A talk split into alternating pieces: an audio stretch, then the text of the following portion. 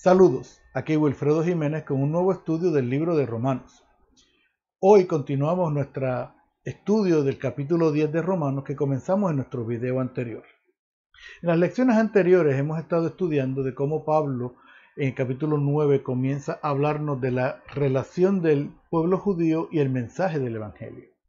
Ya que en el capítulo 10, en nuestro video anterior, pudimos observar de cómo Pablo establece que el método de salvación es el mismo tanto para judíos como para gentiles. En otras palabras, Pablo está hablando de que el plan de Dios que se viene a consolidar en la muerte de Cristo y su resurrección es el mismo para tanto judíos como para gentiles. Y Pablo resumió el mensaje del Evangelio en una oración corta y sencilla. Si crees en tu corazón que Jesús es el Señor y confesares con tu boca que Dios le levantó de los muertos, serás salvo. Este mensaje o esta expresión que Pablo utiliza es el método que el Evangelio establece para ser salvo. Note que vimos ya en la clase pasada que este método no tiene nada que ver con nuestras obras, sino con la fe. Y hoy queremos hablar un poquito más de lo que es la fe, ya que típicamente ha sido un concepto que ha sido mal usado y abusado posiblemente durante los siglos.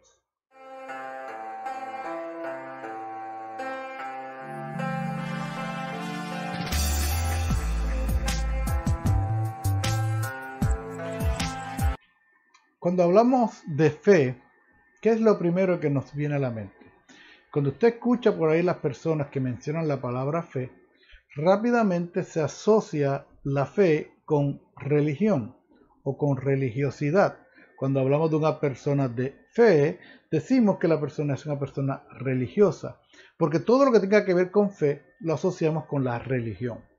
No es de extrañarse, las, todas las religiones, uno de sus principales conceptos es la fe.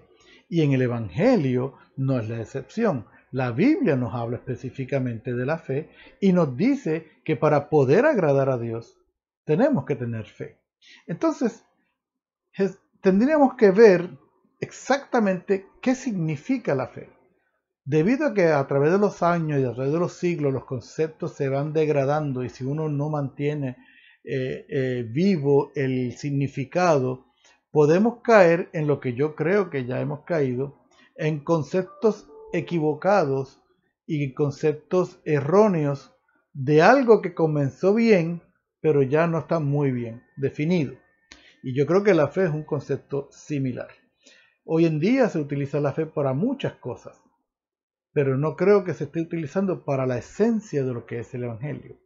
En el capítulo 10 de Romanos, Pablo menciona que somos salvos por la gracia de Dios, pero específicamente a través de la fe. De hecho, ya vimos en el capítulo 5, en el verso 1, cuando Pablo dice, justificados pues por la fe, tenemos paz para con Dios. En otras palabras, la fe es un elemento primordial en nuestro acercamiento a Dios, en nuestra aceptación del Evangelio. El Evangelio no es otra cosa que buenas noticias, ¿Y cómo la aceptamos? ¿Cómo la recibimos? La recibimos por fe. Ahora, tenemos que entender entonces cuál es el significado que la Biblia le da a la fe y cómo nosotros estamos utilizando ese concepto. La definición clásica de fe la encontramos en Hebreos capítulo 11, verso 1.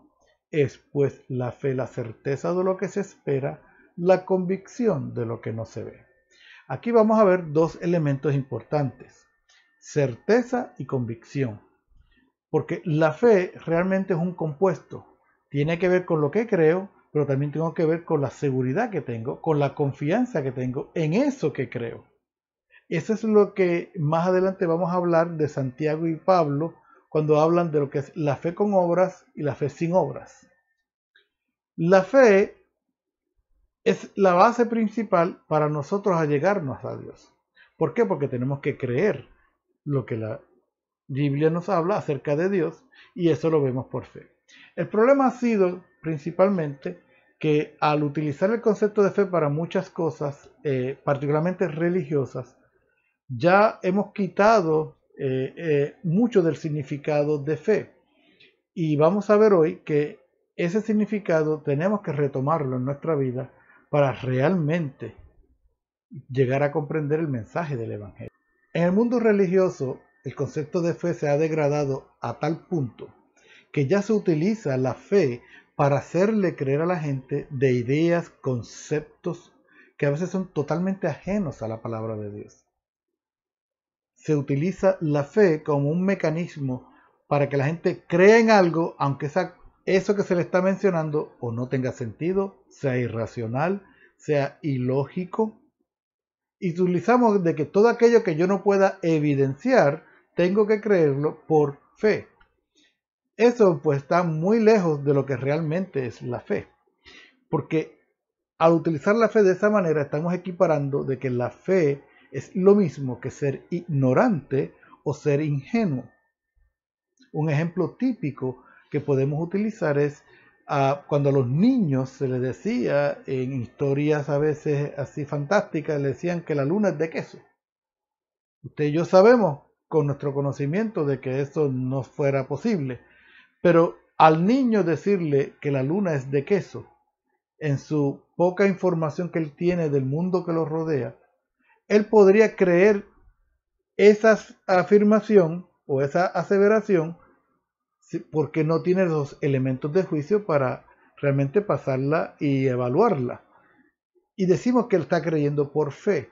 En realidad el niño está siendo ingenuo, está creyendo algo por ingenuidad o por ignorancia. Y eso no tiene nada que ver con la fe. Ah, de igual manera, en el mundo religioso y en el mundo eh, eh, de la teología, se nos han impuesto algunas veces algunos conceptos o creencias y se nos pide que la creamos por fe, aunque esos conceptos y esas ideologías realmente no estén, eh, no tengan sentido o sean totalmente irracionales. La fe no es irracional. La fe está fundamentada en algo que es racional y que es tangible y que se puede evidenciar. Me voy a explicar en unos minutos. Nosotros, el primer paso de fe que debemos de tener es en la Biblia. ¿Por qué? Porque la Biblia creemos que es la palabra de Dios, es la revelación de Dios al hombre, y por lo tanto lo que diga ese libro es lo que yo voy a creer. ¿Cómo yo puedo entonces tener alguna evidencia de ese libro? La Biblia ha sido el libro más estudiado en la historia de la humanidad. Miles y miles de estudios se han hecho a la Biblia, tratando algunos de desacreditarla, otros de comprobar su veracidad, pero la conclusión total que se ha llegado es que la Biblia ha sido siempre un libro veraz. Miles de estudios arqueológicos han comprobado las historias que tiene la Biblia, han comprobado los personajes de los que la Biblia habla, han comprobado las situaciones que la Biblia menciona, las guerras que ocurrieron, los eventos que ocurrieron. En otras palabras, todo lo que la Biblia menciona en el aspecto histórico ha sido comprobado a través de los siglos por estudios científicos. Que han habido momentos, sí, que aparentemente ha habido alguna contradicción, pero quien se ha contradecido es la misma ciencia, porque luego, años más tarde, comprobaron de que el estudio que se hace, eh, que se hizo para llegar a una conclusión, no estaba correcto. Hay un ejemplo de esto, hay un artículo que salió en el New York Times hace varios años, muchos años realmente, aproximadamente 20 años, tuve la oportunidad de leer este artículo en la revista del New York Times, en donde el título del artículo era Otro para la Biblia. Y el artículo se refería a que para allá, para los años 50, se hizo un estudio arqueológico en el área de lo que se conocería como lo que fue la ciudad de Jericó. En la Biblia hay una historia donde la ciudad de Jericó, sus muros colapsaron y el pueblo de Israel pudo conquistar la ciudad.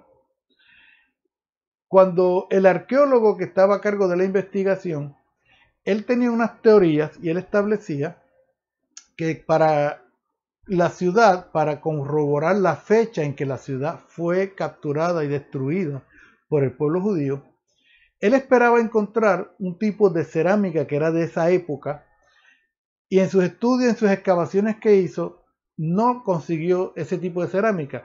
¿Cuál fue su conclusión?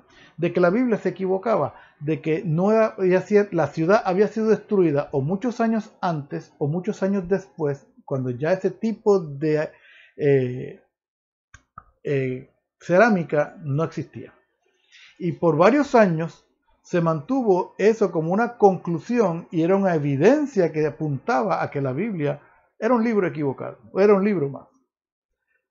Eh, varios años después, otra, ya para los años 60, una arqueóloga toma la misma investigación y continúa con la investigación que este profesor había hecho y van al lugar de excavación y comienzan otra vez y continúan con las labores de arqueología y ella encontró algo muy peculiar.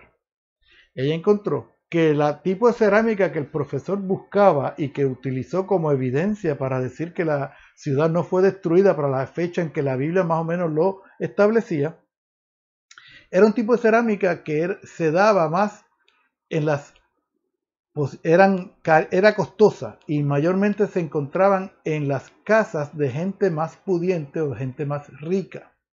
Cuando ellos amplían la zona de excavación, se dan cuenta de que donde el profesor había excavado era la parte más pobre de la ciudad. Por ende, jamás encontraría esa cerámica en esa área porque ya era algo que pertenecía a los grupos de mayor eh, riqueza. Cuando ella amplía el área de excavaciones, sí encontraron la cerámica que el profesor esperaba encontrar. Y con ese tipo de cerámica pudieron corroborar de que para la fecha en que la Biblia establecía cuándo fue la ciudad de Jericó destruida, se eh, estaba en lo cierto.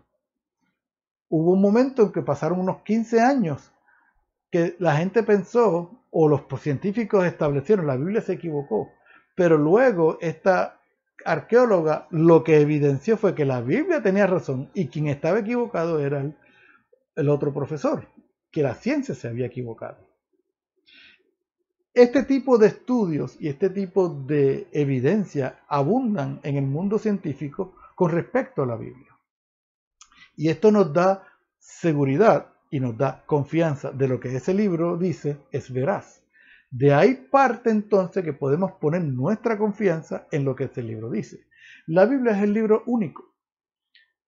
Es una colección de varios libros, escrito por aproximadamente 40 autores, por un periodo de 1600 años, y escrito en lenguaje ya prácticamente eh, lenguas muertas.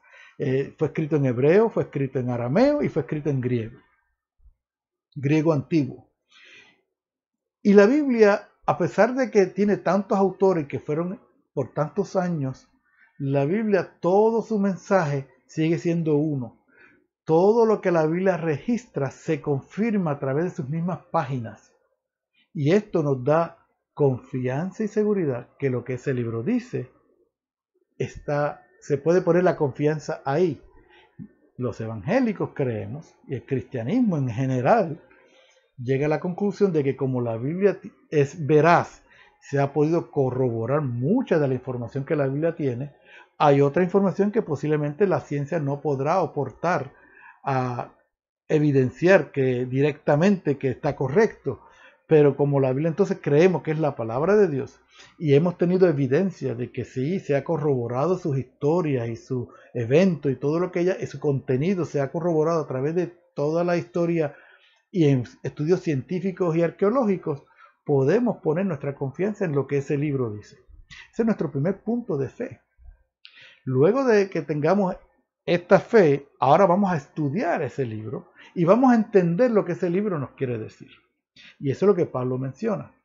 Porque cuando Pablo da su método de, salvación en Romanos 10, 17, nos dice, pero la fe viene por el oír y el oír de la palabra de Dios. O sea que usted tiene que escuchar la palabra de Dios, tiene que conocer la palabra de Dios para que su fe sea fundamentada correctamente. Otro concepto de fe es que la fe no es ilógica. Y quisiéramos quizá definir un poco este concepto de lógica, porque lo utilizamos muchísimo también y a veces no, no estamos muy claros. La lógica es el proceso analítico en donde usted toma una argumentación toma unas premisas, una información, la analiza y llega a una conclusión. La lógica típicamente no es que sea correcta o incorrecta. La lógica o es lógica o, no, o es ilógica. En otras palabras, su proceso analítico puede llegar a una conclusión lógica o sencillamente decir no hay lógica en esta información que me estás proveyendo. Cuando tenemos este tipo de análisis, la información que se obtiene, las premisas de que se dan, pueden ser ciertas o falsas. Cuando una de las premisas es falsa, en esencia todo el proceso de lógica lo que nos dice es, bueno, esto tiene lógica, pero es falso. Pero que el, el hecho de que algo sea falso o sea incorrecto no quita que no sea lógico, porque la lógica depende totalmente de la información o de las premisas que se establecen para analizarla. ¿Qué quiero decir con esto con respecto a la fe? La fe no es un proceso de lógica. Cuando usted toma correctamente la información para hacer un análisis y llega a una conclusión, la conclusión que usted debe llegar debe tener lógica, debe ser algo eh, con sentido, no es algo irreal o irracional. Me explico. Eh, hay conceptos religiosos que a veces nos pretenden que los creamos, que sencillamente faltan a la lógica. Cuando usted estudia la palabra de Dios y usted ve los conceptos que tiene la Biblia, usted tiene que eh, llegar a conclusión, pero utilizando toda la información que tiene. Yo no puedo eh, llegar a una conclusión de que Dios hace algo si no veo primeramente toda la información y llego a, y busco todas las premisas que tienen que ver con ese elemento para llegar a una conclusión lógica. Un ejemplo de este concepto que estoy mencionando sobre la lógica pudiera ser cuando hablamos de que Dios está enojado con alguien y lo está castigando porque esa persona hizo algo malo. No significa, y no estoy diciendo que el pecado no tiene consecuencias, pero quiero que vea un proceso para que usted vea cómo a veces faltamos a la lógica por decir cosas que no tienen sentido bíblico. A veces mencionamos de que Dios está castigando a alguien porque esa persona hizo algo malo. Pero cuando usted busca la palabra de Dios, busca la Biblia y busca el mensaje del Evangelio y busca la obra de Cristo, la Biblia menciona que Cristo llevó en la cruz del Calvario todos los pecados de la humanidad. Todos los pecados de la humanidad. Por supuesto, son aquellos que creen en Él, son los que reciben el beneficio de ese sacrificio. Pero si usted ha creído en Cristo, ya Cristo perdonó todos sus pecados. Dios no lo va a castigar por lo que ya usted hizo. O sea que cuando le mencionan de que juicio viene para tu casa, juicio viene para ti, oiga, eso es faltar a la lógica de la teología bíblica, porque ya la Biblia nos está hablando de que ya Dios perdonó todos tus pecados y ya no se acuerda de ellos. Él los tiró al fondo del mar. De hecho, hay un concepto ya en los salmos que venían, salmos proféticos que venían hablando del sacrificio de Cristo. Y, y dice, como está el, de lejos el oriente del occidente, así Dios hizo eh, alejar de nosotros nuestras rebeliones. Cuando usted busca y analiza eso un poquito más detenidamente, se va a dar cuenta que el oriente y el occidente es un concepto matemático donde nunca se encuentran, por ende, el espacio que hay entre ellos es infinito. En otras palabras, como eh, son conceptos donde la izquierda y la derecha o el oriente y el occidente nunca es algo que usted va a decir, en este punto se encuentran los dos. No, porque es algo relativo. Pues matemáticamente se explica de que eso, eso, eh, la diferencia que hay entre el oriente y el occidente es infinita.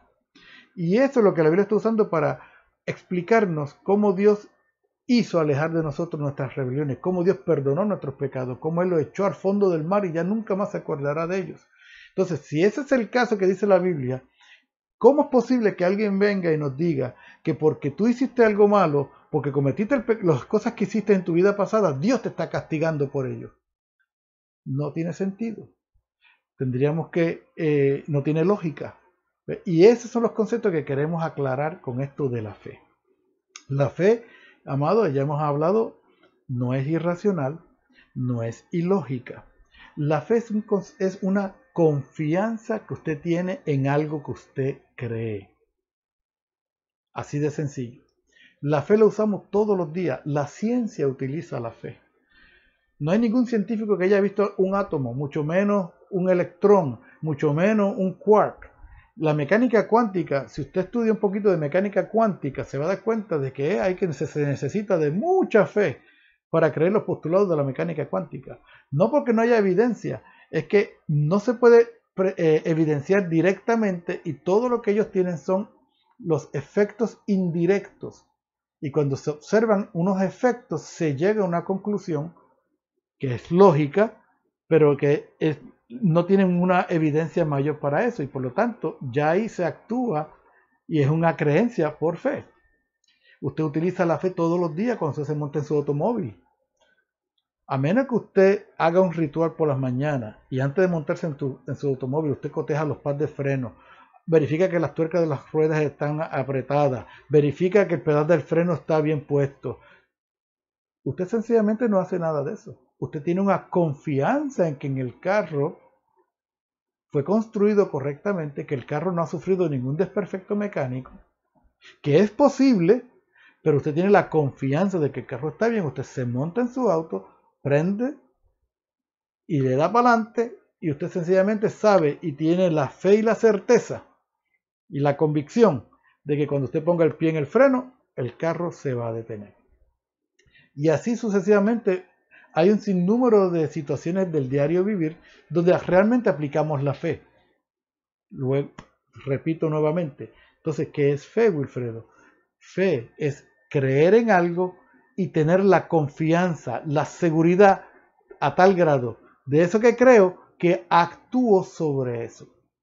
Hay una historia, una ilustración que leí hace muchos años en un libro que me parece que es bien acertada en explicar este concepto de fe. Se dice que eh, en esta ilustración habla cuando hace muchos años se permitía hacer este, unos shows eh, en las cataratas del Niágara y había un artista que ponía un cable de un lado a otro y él cruzaba caminando por encima del cable y, ese era su show. Y en esta ocasión, pues, que se está presentando este eh, show, el artista lleva una pequeña carretilla y él cruza a través de, por encima del cable, a través de lo que es la, la sección de las eh, cataratas del Niágara y cruzaba de un lado a otro con su carretillita. Y fue e hizo varias cosas cargando varios artículos para un lado y para el otro y la gente pues aplaudiéndolo y viendo la destreza extraordinaria que este artista mostraba al hacer ese, ese acto. En un momento dado del show, el artista se detiene y pide la palabra y le pregunta a la multitud, ¿cuántos creen que yo puedo sentar a una persona en la carretilla y cruzarlo de un lado para el otro? Y todo el mundo comenzó a aplaudir y a gritar que sí, que sí, que sí, que lo creían. Todo el mundo estaba de acuerdo y todo el mundo creía que el artista tenía la capacidad de montar a alguien en, las, la carretillita y cruzarlo de un lado para el otro. Luego de eso el artista dice, ok, pues alce la mano el voluntario que quiera pasarle. Y ahí se acabaron los aplausos, se acabaron los gritos y todas manos abajo. Todo el mundo creía que él podía hacerlo, pero nadie estaba dispuesto a corroborarlo o a sentarse en la carretita para que lo cruzaran al otro lado. Y eso es un ejemplo típico de lo que tenemos nosotros hoy en día. La fe, mucha gente confunde creer con fe. Sí, creer es fundamental para tener fe, pero la otra parte para que sea fe es que tiene que haber confianza, tiene que haber seguridad. Tienes que actuar sobre ello. Tienes que apropiarte de eso que crees y vivir por eso.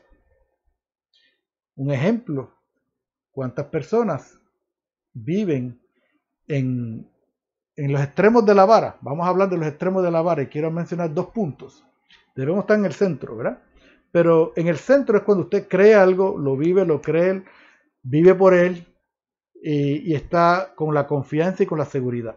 ¿Cuántas personas hay que han leído la Biblia, han leído el sacrificio de Cristo, que Cristo ha perdonado todos sus pecados, que Cristo perdonó todo lo que ellos hicieron, pero ellos viven todavía pensando que fueron tan malos, que Dios no pudo haberlos perdonado, que ellos necesitan hacer algo para buscar el favor de Dios, para obtener el perdón de Dios. Es un ejemplo típico de muchas personas que caen en depresión y viven una vida totalmente eh, eh, con esa espinita en su corazón porque sienten, sienten que Dios no los ha perdonado.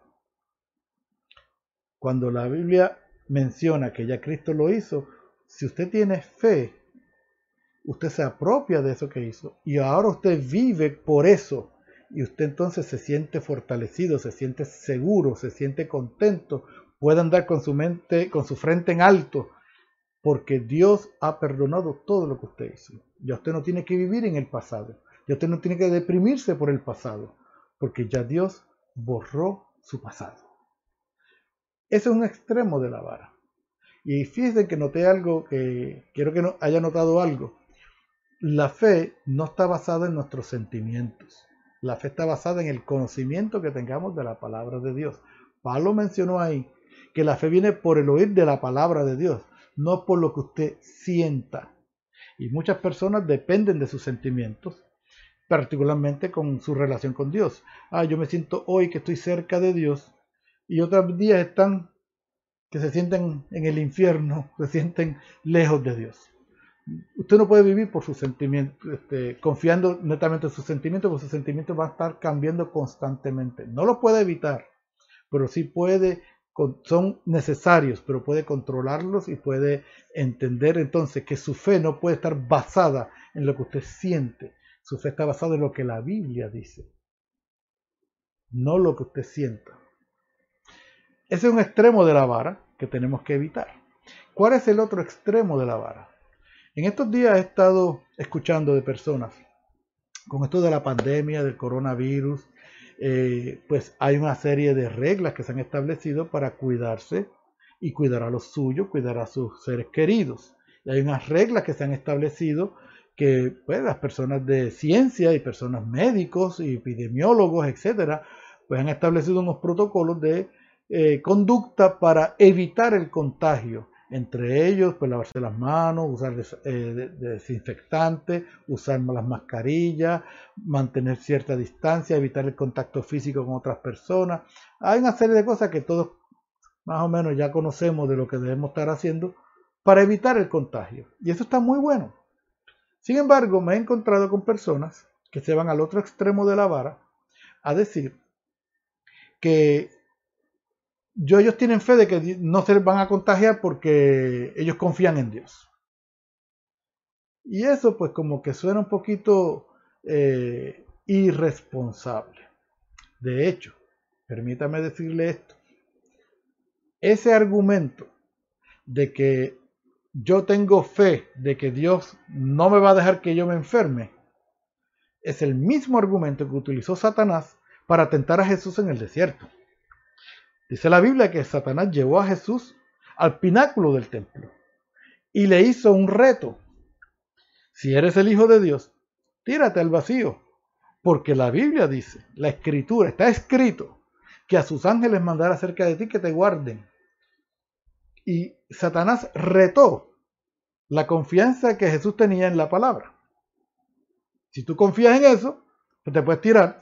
Y es exactamente lo que estas personas están diciendo. Están siendo como Satanás, haciendo el mismo concepto de Satanás. Jesús le responde a Satanás, no tentarás al Señor tu Dios. ¿Qué debemos responderle a estas personas? No tentarás al Señor, porque Dios en su palabra ha prometido estar con nosotros, pero eso no significa. La Biblia nunca menciona que Dios va a evitar el día malo. La Biblia no menciona que Dios va a evitar que te enfermes. La Biblia no menciona que Dios va a evitar las tragedias. La Biblia no menciona que todo te saldrá bien. Lo que la Biblia menciona es que en medio de esas circunstancias, en medio de las vicisitudes que trae la vida, en medio de las tragedias que son naturales en la vida, Dios estará contigo. Y esto es un concepto muy distinto. Una cosa es que yo tienta a Dios decirle, tú no me vas a dejar enfermarme, a yo tener la confianza de que si me enfermo, Dios está conmigo. Si no me enfermo, Dios está conmigo. Y si me enfermo y me muero, me voy con Cristo. Esa es la confianza que debemos de tener. Pero no debemos ser ingenuos ni ignorantes y mucho menos irresponsables con una expresión de esa manera cuando Dios nos está dando la oportunidad y nos ha dado la capacidad de tener personas que, saben y le ha dado la inteligencia a los científicos para que entiendan los procesos naturales de lo que es la naturaleza y nos puedan orientar y nos están permitiendo, dando la oportunidad de que tomemos decisiones sabias y correctas, aún en medio confiando en el Señor, confiando en su palabra, confiando en lo que Él ha prometido, pero tenemos la capacidad de también ejercer buena mayordomía y ser buenos administradores de lo que Dios nos ha dado. Amados, no usemos la fe para ser irresponsables. No usemos la fe para faltar a otros. La fe la tenemos que utilizar para nuestro acercamiento y nuestra relación con Dios. Esto nos trae otro tercer punto que eh, quiero mencionar, que es lo de Santiago y lo de Pablo, cuando Pablo menciona que eh, la fe no tiene nada que ver con las obras, y Santiago dice que la fe sin obras es muerta. Hay un concepto que usted tiene que entender, y esto los teólogos han batallado con esto por, sí, por años, pero es un concepto muy importante. Cuando Pablo hablaba de la fe, Pablo hablaba de la fe que va hacia Dios, es la fe que nos salva, es la fe que Dios ve, la confianza que Dios ve que tenemos en su palabra. Cuando Santiago hablaba de la fe, no es la fe que va hacia Dios, es la fe que la gente ve, es lo que los hombres ven, es lo que el ser humano ve en ti. Entonces, ahí donde viene el complemento, porque lo que la fe y la confianza en la palabra de Dios produce es una buena obra. En otras palabras, la fe que tengamos en el Señor, en Dios y en su palabra, se evidenciará a través de nuestra conducta y de nuestros actos del diario vivir. Y ahí donde viene la importancia, por eso Pablo dice, necesitamos la fe para creer en el Señor, pero esa fe, una vez tú eres salvo, esa fe que te salva, que nos la da Dios, produce en ti un cambio en tu conducta, produce en ti un cambio, te transforma de tal manera que ya tú no eres la misma persona. De hecho, Pablo le escribe a los Corintios y les dice a los Corintios, este, el que, de modo que si alguno está en Cristo, nueva criatura es. Las cosas viejas pasaron, y aquí todas son hechas nuevas. Ese es el resultado de la fe, es el resultado que tenemos de nuestra confianza en el Señor. Pero es bien importante que entendamos que la fe es el elemento donde nos lleva a creer y a confiar en Dios. Y esto nos trae otro elemento adicional que quiero mencionar, que es que la fe tiene un punto focal, la fe tiene un objetivo, tiene algo en concreto, la fe no es genérica. Me explico. Muchas personas yo he escuchado que dicen, no, pero usted, yo tengo mucha fe en Dios. Ajá, tienes mucha fe en Dios. ¿Y en qué de Dios tú tienes fe? No, no, yo tengo fe en Dios. Yo, yo, yo tengo mucha fe en Dios. Digo, pero es que la fe no es genérica. La fe no está basada en algo eh, que no está eh, en el aire. La fe tiene un, es concreta, tiene un punto fijo, tiene un punto focal. Cuando usted dice confía en Dios, ¿qué quiere decir? Confío en su palabra, confío en lo que él ha dicho, confío en la obra de Cristo. Si Cristo dice que Él perdonó mis pecados, yo puedo vivir conforme a eso. Si la Biblia dice que Cristo estaré con vosotros todos los días hasta el fin, usted tiene esa confianza en el Señor, puede vivir con esa confianza o está en depresión porque siente que Dios está alejado de usted. Porque una cosa es lo que usted siente y otra cosa es lo que la palabra dice. Jesús dice que Él estaría siempre con los, nosotros. Siempre. Él nos dice, cuando te sientas bien voy a estar contigo y cuando haga las cosas mal me voy a alejar. La Biblia nunca habla de que Dios se aleje de nosotros. La Biblia nunca habla de que Dios nos suelte de su mano. La Biblia lo que dice es que Dios nos trajo. Él nos rescató. Él vino a buscarnos. Y mientras sea, y mientras, y, él, mientras Él nos traiga, somos de Él. Y cuando somos de Él, nadie, nadie arrebatará lo suyo de sus manos. Si usted cree eso, si usted pone su confianza en eso, en esa aseveración, usted va a tener una vida victoriosa. Su fe va a ser una vida victoriosa. Pero muchas personas a veces hablan de fe, pero no hablan del punto focal de esa fe. ¿Fe en qué? No decir que tiene fe en Dios es muy vago, es muy genérico. Fe en Dios, en su palabra, en lo que Él ha prometido, en lo que Él ha dicho.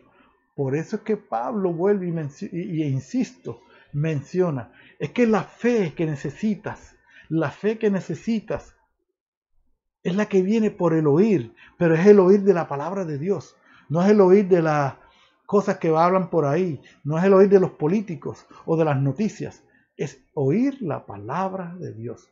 Y ya hemos visto que usted puede poner su confianza en la palabra de Dios porque la fe no es irracional, la fe no es ilógica, la fe tiene un punto focal, es algo concreto y podemos poner la confianza en la palabra de Dios, que todo lo que ha prometido, porque la Biblia es veraz, es eh, un libro cierto, un libro que contiene verdades y tenemos evidencia de eso. Por ende, podemos poner nuestra confianza en la palabra de Dios, en ese libro, como la palabra de Dios que es. Así que Dios te bendiga, Dios te guarde y hasta el próximo video.